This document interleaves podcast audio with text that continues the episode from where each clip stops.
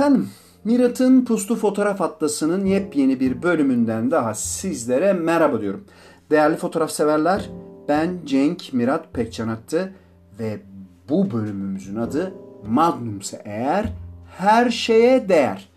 Aslında dikkatli insanların kulağından ya da gözünden kaçmayacağı üzere bu slogan bildiğimiz Magnum dondurması dediğimiz dondurma e, bir dönemki işte reklam kampanyasının sloganı.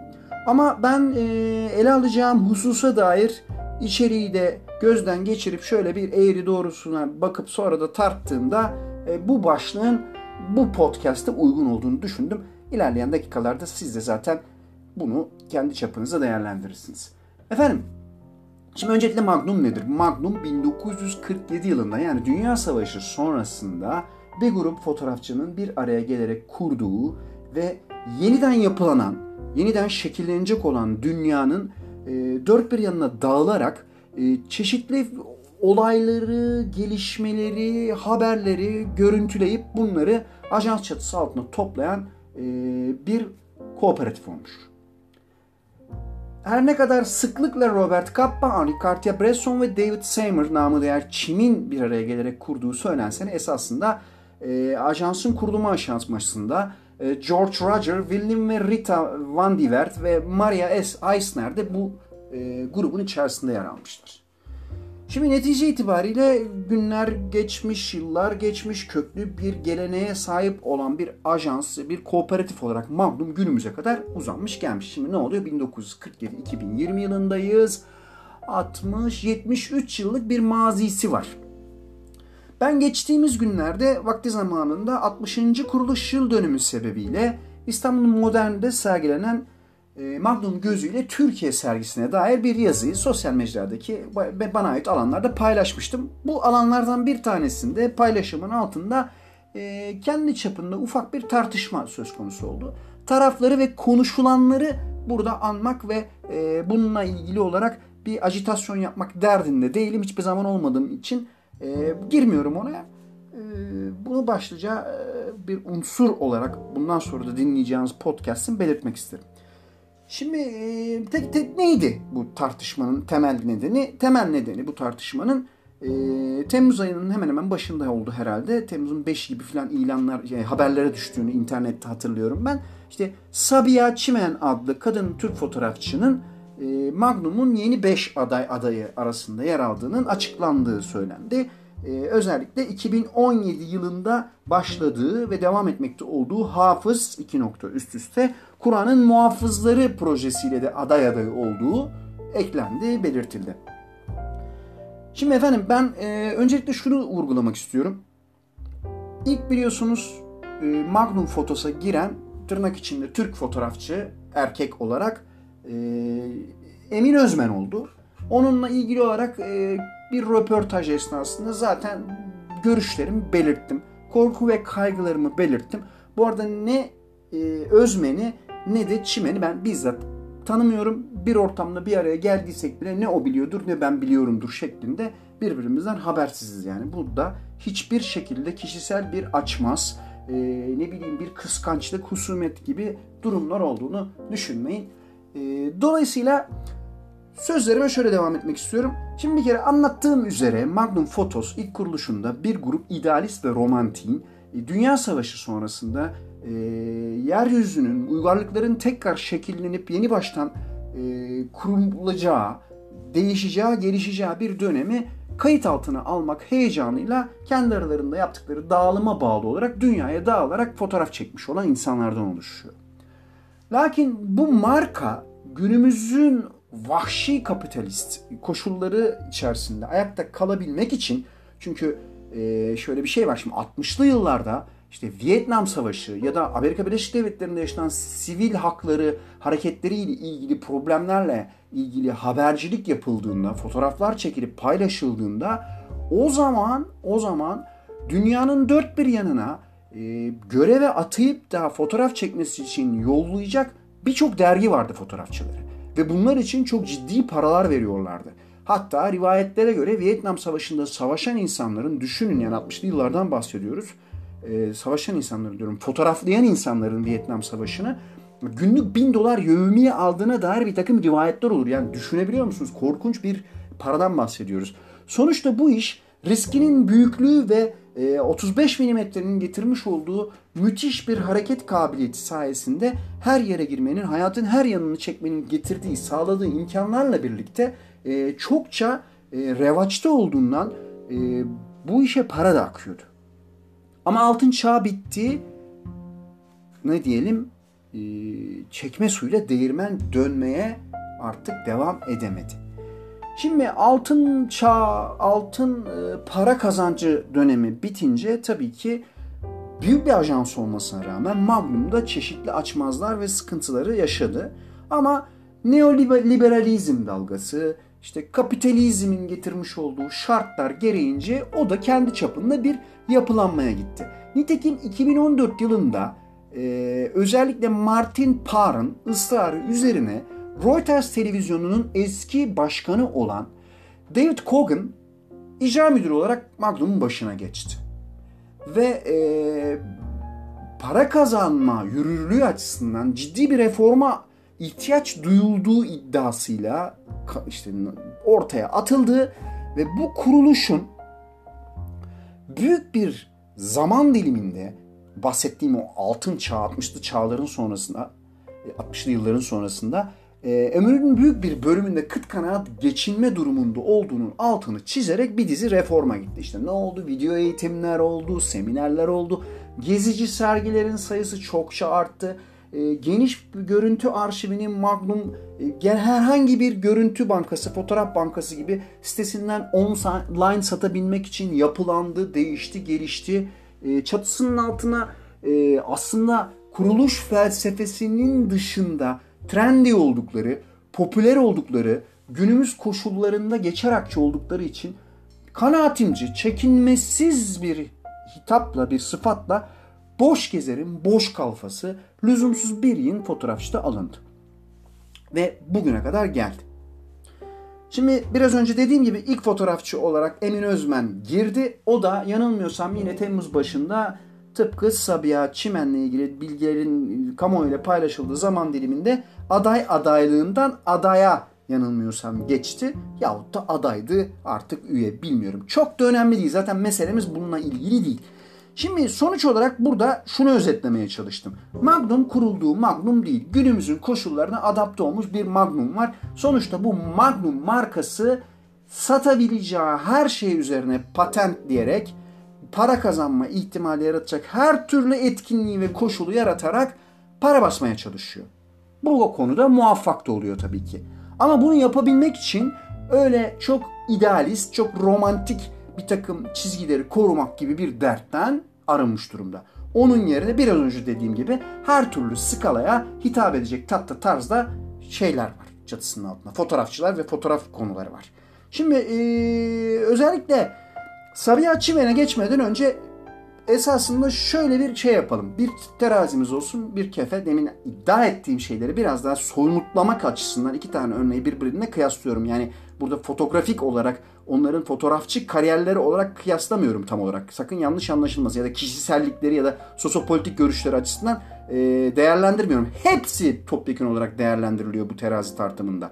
Şimdi bir tarafta eee Emin Özmen var. Emin Özmen işte gezi fotoğrafları, ondan sonrasında işte bu IŞİD'dir vesairedir gibi e, sıcak konularla ilgili sıcak bölgelerde yaptığı çalışmalarla daha sonra işte buna e, bir takım başka konuları ekleyerek Venezuela'nın sıcak olduğu zaman orada bir konu çalıştı. Hasan Keyif'le ilgili bir şeyler yaptı. Vesaire vesaire. Hayatın bir yerinde bir duruş ve bir tutumla takınan kendine bir karakter bir karakter yaratmış olan bir fotoğrafçımız. Diğer tarafta da Sabiha Çimen var. Sabiha Çimen de daha ziyade kendisini 28 Şubat mağduru olarak isimlendirerek işte e, şehirli ya da kentli mülteciler dediğimiz özellikle Suriyeli mültecileri İstanbul'da yaşamakta olan konu edindiği bir serisi var. İşte şu anda aday adaylığı açıklanmış olan proje Hafız 2 nokta üst üste Kur'an'ın muhafızları çalışması var. Ee, ilk başlarda işte 2011 yılıydı yanılmıyorsam İstanbul İfsan kısacası söyleyelim. İFSA'nın böyle genç fotoğrafçılar festivali yanılmıyorsam o etkinliğin ismi. 2011 yılıydı yanılmıyorsam. Orada zaten e, nasıl diyelim İslami Okullar ve Seni Sonu Merasimiydi yanılmıyorsam çalışmasının ismi. Türden bir e, çalışmayla işte start almış, bilinmeye başlamış genç bir fotoğrafçıydı o zaman. Şimdi işte Hafız Kur'an'ın muhafızlarıyla da günümüzde Magnum'a aday aday olmuş bir kimse. Tabii ki e, burada şunu söylemeye çalıştım. Birisi aksa, birisi kara, biri sağsa, biri sol olan tandansta iki tane insanın ürettiği fotoğraflar Magnum'un çatısı altında yer alabiliyor. Çünkü Magnum ajansı tıpkı metro gibi. Yani metro derken şu var yani gross market. Her şeyin bir çatı altında toplandığı, aklınıza gelecek her türlü şeyin alışverişini yapabileceğiniz market türü bir market metro. Magnum ajansı da e, bu mantıkta çalışan bir yer olarak artık kurulduğu gibi değil yani kader ortaklığı eden, savaş yaşamış ve dünyayı yeniden tanımlama, var olan şeyleri insanlığa sunma ile ilgili dertleri olan insanların o idealist çekirdek birliğinin dışında her telden çalan bir görüntü gross marketi diyebiliriz. Şimdi e, bu bahsettiğim e, 60. yıl dönümü için sergilenmiş olan sergiye dair yaptığım benim tespit o günün koşullarında e, 2007 yılı oluyor. E, şöyle bir durum vardı. Magnum'un 60 yıllık serüveni içerisinde bu adamlar Türkiye'ye bir gözle bakmışlar ve bizim onu önümüze sermişler bu sergi kapsamında. Ve görülen şey şuydu ki 60 yıllık süreç boyunca Türkiye Cumhuriyeti'nde hiçbir şey hemen hemen değişmemişti. Tabii ki karşı konulmaz bazı işte ne bileyim şehir dokusudur, kılık kıyafettir vesairedir. Değişmemişti be. Değişmişti az buçuk zamanın kay- yani karşı konulmaz etkenleri sebebiyle.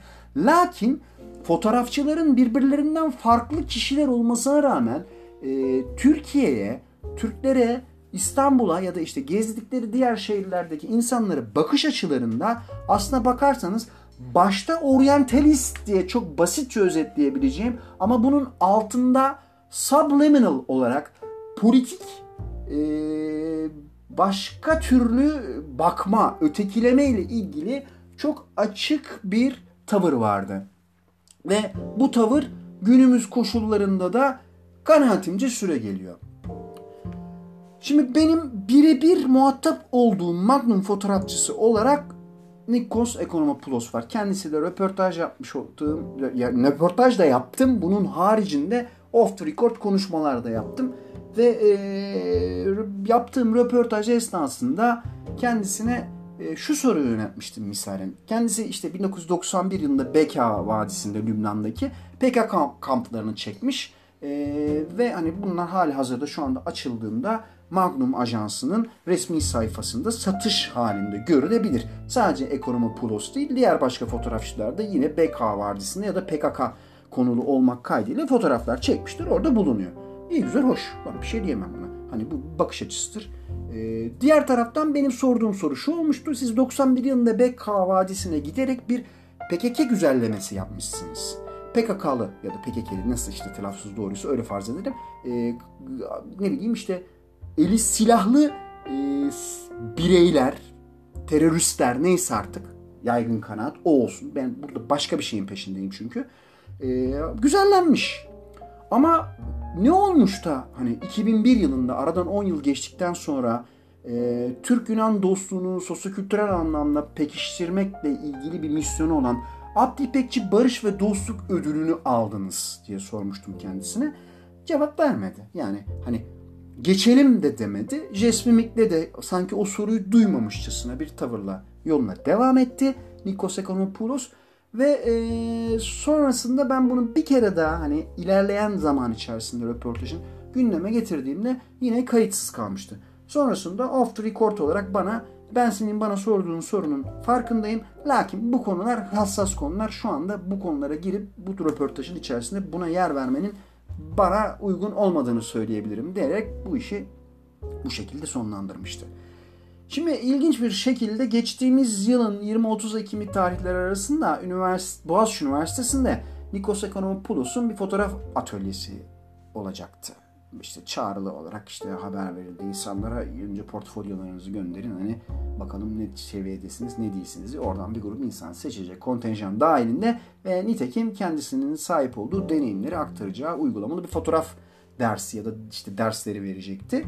Ee, o zaman 9-10 Ekim tarihleri arasında herhalde başlamıştı. Tam hatırlamıyorum. İşte Barış Pınar Harekatı vardı. E, bu harekata istinaden e, Nikos Konopoulos ben atölyeyi iptal etmek istiyorum. Çünkü Türkiye'de gerekli koşullar yok. Barışçıl olmayan bir ortam var diyerekten daha barışçıl olduğu bir zamanda buluşmak üzere temennisinde bulunaraktan gelmedi. Şimdi bunu niçin anlattım? Sonuçta bu Magnum'un e, has elemanlarından biridir. E, şunu da belirtiyorum ya Sezar'ın hakkı Sezar. Ben vakti zamanında işte Gölge fanzinin hızlı olduğu dönemlerde e, Nikos Ekonopoulos'un sağ olsun desteğiyle bu fotoğrafçılık tabii fotoğrafla ilgili bir durum. E, Saner Şen adlı arkadaşımıza 3 e, günlük atölyesinde yer alıp e, burs almasını sağlamıştık. Kendisi de bu konuda herhangi bizden maddi bir talepte bulunmamıştı. Ama böyle hassas konulara gelince majör bir Magnum fotoğrafçısı olan Nikos Ekonopoulos'la ilgili kişisel anlamda yaşadığım ve bizlerin hepimizin de zaten bildiği bu Boğaziçi Üniversitesi'ndeki atölye hikayesiyle ilgili durumu da sizlere hatırlatmak istedim. Yani işi biraz daha somutlayacak olursak bu e, anlamda Magnum'un Türkiye'ye bakış açısı yerli ya da yersiz onun takdiri sizlerin. Ben burada sesli düşünüyorum. Yani bu sesli düşünme seanslarının bunların hepsi böyle yani bu e, podcast'te yer alan her bölümle ilgili esasında edindiğim konularda ben nacizane kişisel düşüncelerimi seslendiriyorum. Dışarıya yayıyorum. Ve bu kimseyle tartışmak, e, efendime söyleyeyim şet, yani çatışmakla ilgili bir şey değil.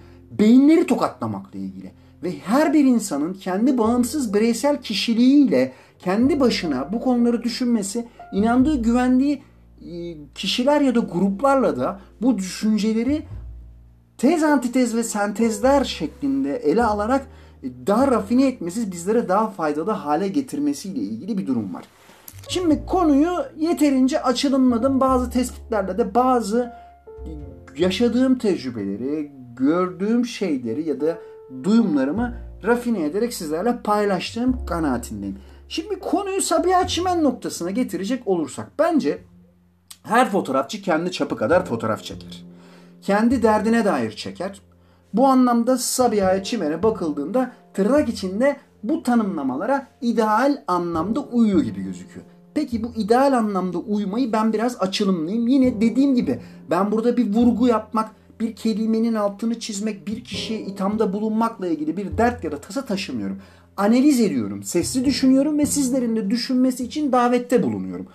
Bu noktadan sonra herkes kendince kararlarını vermek noktasındadır. Hiç beni bağlamaz. Benim kişisel görüşümü de ben zaten bir yerlerde satır arasında bir yere küçücük bir şekilde nakşederim. Onu anlayan anlar. Çünkü bunun haricindeki durumlar böyle mahalle kavgalarına dönüşmeye e, yönelik bir takım tartışma ortamlarına gebe bırakıyor ve bu benim tarzım ve tavrım değil. Artık yani yaşımız kemal ermiş, yaşlı başlı adamız. Böyle tartışma ve e, didişmelerden bana enerji katacak bir şey çıkmaz açıkçası. Şimdi e, Sabiha Gökçen bahsetmiş olduğum İFSAK Genç Fotoğrafçılar Festivali'nde 2011 yılında e, işte bu İslami okullar ve sene sonu müsamereleriyle ilgili projesini e, sergileme hakkını kazandığında basında kendisi hakkında çeşitli tabii ki haberler çıktı. E, yakın durduğu tandanstaki bazı gazeteler onunla ilgili birazcık daha derin bir habercilik yaptılar. E, ve o kaynaklara sizler de şu anda rahatlıkla ulaşabilirsiniz. Bu yorum değil haberi aktarmak, aksettirmekle ilgili bir durum şu anda benim yaptığım. Oradan şimdi bazı kupleler alıyorum. Hiçbir şekilde ahlaksız gazetecilerin yaptığı gibi bir satır alıp bir imalı vurguyla sizlere bir şey söylemeye çalışmıyorum bu kısmında podcast'im. Şimdi e, kendisini 28 Şubat mağduru olarak tanımlıyor Sabiha Çimen. Ve e, yasaklar sebebiyle liseyi açık öğretim şeklinde okumuş. Daha sonra yine bu yasaklar sebebiyle üniversiteye 3 yıl ara vermiş. E, Hak Söz Haber'de çeşitli yazılar yazmış. E, aynı zamanda Özgür Der'de 5 yıl boyunca fotoğrafçı olarak çalışmış. Şimdi e, yani şöyle bir şey oluyor. Bu yasaklar dediği 28 Şubat'ın yansıması olan yasaklardır. Ben burada işi politikleştirmek arzusunda olmadığımdan dolayı ve genel kültür düzeyi yüksek olan bir kitleye hitap ettiğimden sebep o inanıştayım en azından. Bunların ne olduğunu biliyorsunuz. Yani yasaklar sebebiyle işte liseyi açık öğretim olarak okumak, üniversiteye 3 yıl ara vermek falan gibi durumları o şekilde değerlendirirsiniz siz kendi içinizde. Şimdi e, bahsettiğim ama bu yasaklardan sebep e, Sabiha Çimen için başta fotoğrafı olmak üzere alternatif başka alanlara yönelmesi için bir vesile olmuş. Dediğim gibi Özgür Der'de 5 yıl önce fotoğrafçılık yapmış.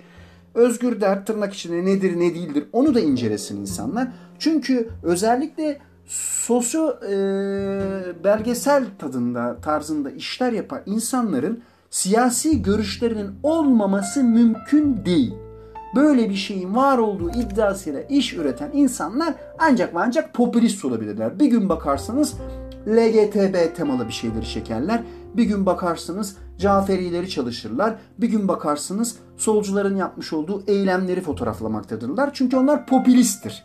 Halbuki insanın bir duruşu, bir tarzı, bir düşüncesi vardır. Ve bu kulvarda hayatı boyunca üretir durur. Ha ta ki şöyle bir durum söz konusu olursa fikir değişebilir. Nedir o durum? Ee, sizin inandığınız doktrin, ideal meğersem bir yalan çıkar. Siz de tövbe eder o yoldan geri dönüp başka bir yola saparsınız. E, bu yolda bu sefer o yolun yolcusu olarak yine fotoğraflarınızı o tandansta, o dünya duruşu içerisinde ya da o dünya duruşuna bağlı olarak fotoğraflarsınız. O yüzden ben bu detaylara giriyorum.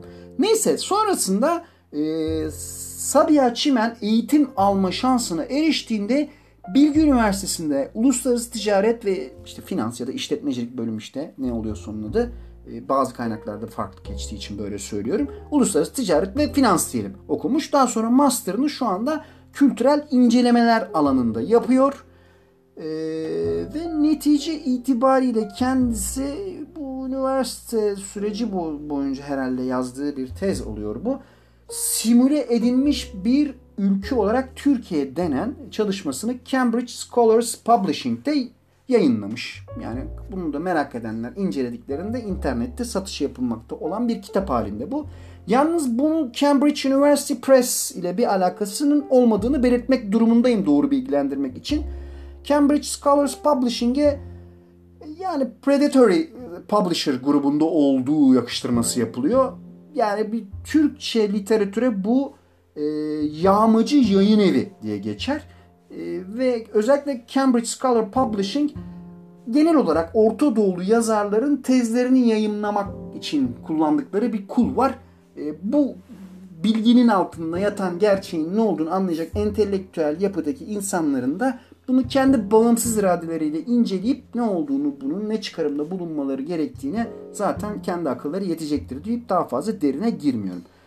Şimdi özetle son birkaç yıllık süreç içerisinde Sabiha Çimen hızlı bir yükselişe geçti. İşte PH Museum'un işte Women Photography Grant miydi, Prize miydi neydi tam hatırlamıyorum. Onda bir üçüncülük aldı. Sonra World Press Photo'da uzun dönemli projeler kapsamında bir ikincilik elde etti. Daha sonra Anush Babajanyan'la birlikte olarak e, Bridging Stories diye bir şeyler yaptı. Yanılmıyorsam 2019'daydı bu. Şimdi tam emin olmadığımı söyleyerek bunu hatırlatıyorum sizlere de. İşte e, kız Kur'an kursları ile ilgili işte bu hafız Guardians of the e, Kur'an ya da işte pardon Kur'an'ın muhafızlarını çalıştı. Çalışmaya devam ediyor. İşte dediğim gibi ilk çıkışına esasında bahsettiğim Genç Fotoğrafçılar Festivali'nde İslami okullar ve sene sonu müsamereleriyle yaptı ki bu projede yani daha ilk sivrilmeye başladığında 28 Şubat'ın izlerini bahsettiği bu okullarda, İslami okullarda e, ve yapılan müsamerelerde e, belgeleme arzusu içerisinde olduğunu detaylı şekilde anlattığı bir takım metinleri de interneti kurcalayarak kendi imkanlarınıza ulaşabilirsiniz. Şimdi başında da dediğim gibi yer yerde zikrettiğim üzere tekrar ve tekrar. Şimdi ben burada kimseyi kimseyi yargılamıyorum. Dolayısıyla hiç beni bağlamıyor. Başında da söylediğim üzere ilk girdi Emin Özmen bu ajansa, bu kooperatife. Kendisini tebrik ederim. Onun hakkında yazdığım yazılarla ilgili bağlantıyı zaten bu kaydın yayımını yaparken paylaştığım platformlarda paylaşırım. İlgilisi o anlamda ne dediğimi eğer merak ediyorsa bakar.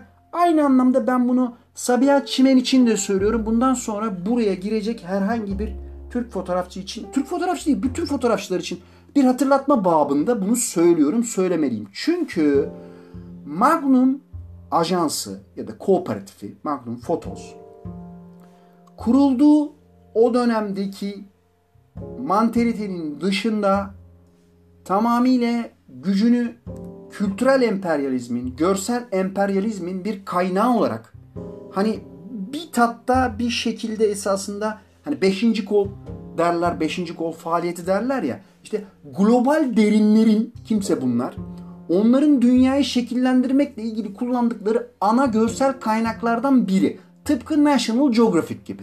Dolayısıyla bunlar dünyayı kendi diledikleri, kendi arzuladıkları bir şekilde şekillendirerek insanlara sunuyor ve bu algı üzerinden çeşitli faaliyetlerde bulunmasına bilinçli ya da bilinçsiz aracı oluyorlar. Şimdi ben e, Sabiha Çimen'in çektiği fotoğrafların gayesinin Türkiye imajını, İslam imajını şu ya da bu şekilde etkilemektir, etkilememektir diye bir tespitte bulunmak zorunda değilim. Ama benim şahsi kanaatim başlangıcından günümüze majör bütün projelerini izlemiş, incelemiş bir fotoğrafçı olarak fotoğrafik olarak değişim geçirdiğini bakış açısının, yaklaşımının söylemekle birlikte fotoğrafik kalitesinin e, öyle çok da bizleri şaşırtıcı boyutta olmadığını rahatlıkla söyleyebilirim. Çoklukla maruz kaldığım bir e, muhabbettir bu. Hep o muhabbette şu abi bu fotoğrafları biz de çekiyoruz. Biz niye oraya giremiyoruz? Biz niye buraya giremiyoruz? Yani bu şey gibi hani fıkra vardı ya adamın teki ya niye milli piyango biletinin en büyük ikramiyesi bana niye çıkmıyordu diye söylenip dur, dururken Allah'a yalvarırken çıksın diye meleğin biri sormuş. Tanrım demiş nedir nedir yani bu nedir ver şu adama hani kurtulalım bizim artık burada başımız ağrıdı bu adamın haykırışlarını duymaktan demiş. O da e, enayi herif gitsin bir bilet alsın da ondan sonrasında çıkar çıkmaz konuşuruz tekrar demiş. İşte bu bunun gibi. İşte siz fotoğraflarınızı onlara benzetiyorsunuz, bunlara benzetiyorsunuz. Onlar şu ajansta, bu ajansta diyorsunuz. Lakin sizler göndermiyorsunuz. Gönderin efendim portfolyolarınızı. Gerekli standartlara uygun oraya sunduğunuzda kendinizi rezil rüsva etmeyeceğiniz fotoğrafik kalite ve temaya sahip olan işleri gönderir. Tavsiye de ediyorum. İşte ben burada görüşümü esasında Kaneviçe gibi işliyorum şu anda bu podcast'in içine. Böyle agitasyonlu şeyler olsun. Kıllı tüylü şeyler olsun. Türkiye Cumhuriyeti'nin içinde bulunduğu durumu daha daha böyle eleştirel anlamda ama negatif manada, yerecek manada malzeme üretsin Avrupalıya, Amerikalıya ve bu bindiğimiz gemiye elimizde ve sabırla delikleri açmayı sürdürelim bakalım ki dibi bulmak üzereyiz. Bulduğumuzda ne olacak? Bu arkadaşlar bunu bilinçli yapıyorlar ya da bilinçsiz yapıyorlar. Ama şunu bilmeleri için kendilerine naçizane bu uyarıda bulunuyorum. Magnum Ajansı Türkiye imajıyla ilgili olarak hiçbir zaman olumlu bir çizgide olmadığı gibi bundan sonraki süreçte de böyle olmayacaktır diye kalıbımı basıyorum. Ve onların belki çok çok iyi niyetle kendi hayata bakış, duruş ve tandansları sebebiyle yaptığı masumane çalışmalar bile yarın öbür gün onları bir şekilde zor durumda bırakabilir, sıkıntılar yaşayabilirler. Nitekim buradan şöyle bir bağlama yapalım mevzuya dair ve konuyu pekiştirip bitireyim. Şimdi ben arzu ederim ki esasında bu her iki fotoğrafçı arkadaşımızla uygun bir durum ve koşulda beraber konuşsak. Yani Magnum'a uzanan yolculuk boyunca nasıl bir yol kat ettiler? Neye göre hangi projeleri seçip onların niye orada karşılık bulacağını, ses getireceğini düşünerek hareket ettiler. Ve bu projelerini yayınladıktan biri işte Magnum'a ilk giren fotoğrafçı olduktan diğeri de işte ikinci girmeye aday hatta ilk kadın Türk fotoğrafçı olmaya namzet bir kişi olarak bugünlere nasıl geldiler? Bunu şöyle etraflıca bir konuşup hatta yeri geldiğinde tatlı tatlı sosyopolitik konulara da değinip e, fotoğrafçılıkla ilgili de derin derin demler vursak. Ben e, bu bahsettiğim paylaşımın altında gelişen tartışmalar sonrasında muhatap olan kimsenin bu konulardan haberdar olduğunu biliyorum. E, bir aracı arkadaşım tarafından sağ olsun bir teklif de geldi. Yani ben isterseniz sizi birbirinizle muhatap edeyim. İşte bir röportaj yapmak istiyorsan yap diyerekten. Ama ben yani kimseyle zorla bir röportaj yapmak istemiyorum. Bu podcastimle konuya genel geçer bakış açımı dile getirmek e, noktasındayım. Sessiz düşünüyorum. Ama burada hani herkese çağrıda bulunuyorum. Yani her iki arkadaşa da arzu ediyorlarsa böyle düzeyli, tadında, kafalarda soru işaretleri bırakmayacak aksine tertemiz böyle bir e, kağıt gibi her şeyin ortaya çıkacağı, aşikar olunacağı bir röportaj yapmayı ben kendileriyle arzu ederim. Kısmetse olur. Olmazsa canımız sağ olsun. Küçük de bir latife ederek bitireyim artık bu podcast'ı. Ya bu Magnum ne lanetli bir şeymiş Türkler için kardeşim. Yıllardır çözemedik. Aragüler Magnum fotoğrafçı mısıydı, fotoğrafçısı mıydı, değil miydi? Hemen basitçe cevaplayalım bunu. Magnum fotoğrafçısı asla olmadı. Şu anda da açınız A'dan S'ye yaşayan yaşamayan başından sonuna kadar o çatı altında bulunmuş bulunmayı sürdüren tüm fotoğrafçıların listesi yer alıyor. O fotoğrafçıların içinde Aragüler yoktur. Nitekim öyle olsa niçin hani e, burada kalkıp da e, Emin Özmen ilk Türktü diyelim. Ha diyeceksiniz ki Aragüler bir Ermeniydi. Aragüler Ermeni asıllı bir Türktü. Ben bunu e, millet olarak bakıyorum. ırk olarak bakmıyorum. Kafa taşlı bir faşist olmadığından dolayı böyledir yaklaşımım benim. Ha kendisi Ermeni fotoğrafçı görüyorduysa ömrü boyunca kendini öyle görmüştür. Tabii ki ona da saygım sonsuz. Lakin e, kendisinin fotoğraflarını ticari manada ajans dünyaya servis edip kendisine de para kazandırdığı gibi kendisi de para kazanmıştır. Olay burada bitti nokta.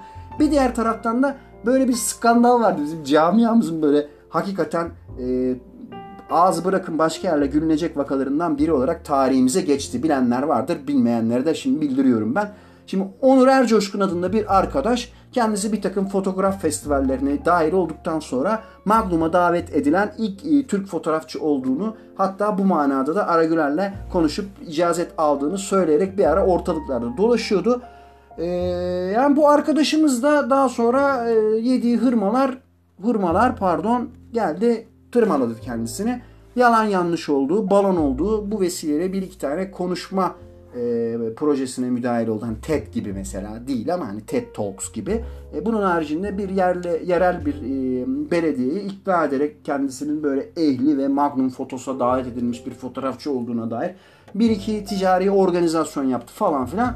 Şimdi her nerede yaşıyor ve yaşatılıyorsa kendine selam ediyorum. Ama sonuç olarak Aragüler Magnum fotoğrafçısı mıydı değil miydi? Onur Ercoşkun ilk davet edilen fotoğrafçı mıydı değil miydi Magnum'a? İşte Emin fotoğraf çekti, neyi çekti, oralara nasıl geldi? İşte kimlerin nelerin katkısı vardı onlar olmasa ne olurdu? Sabiha Çimen şu anda bir fundamentalist olarak yaptığı çalışmalarla e, neyi amaçlıyor? Buraya ne maksatla girdi? O ajans onu niye aldı? Gibisinden bir yığın alt başlığı da aslında konuşmuş olduk.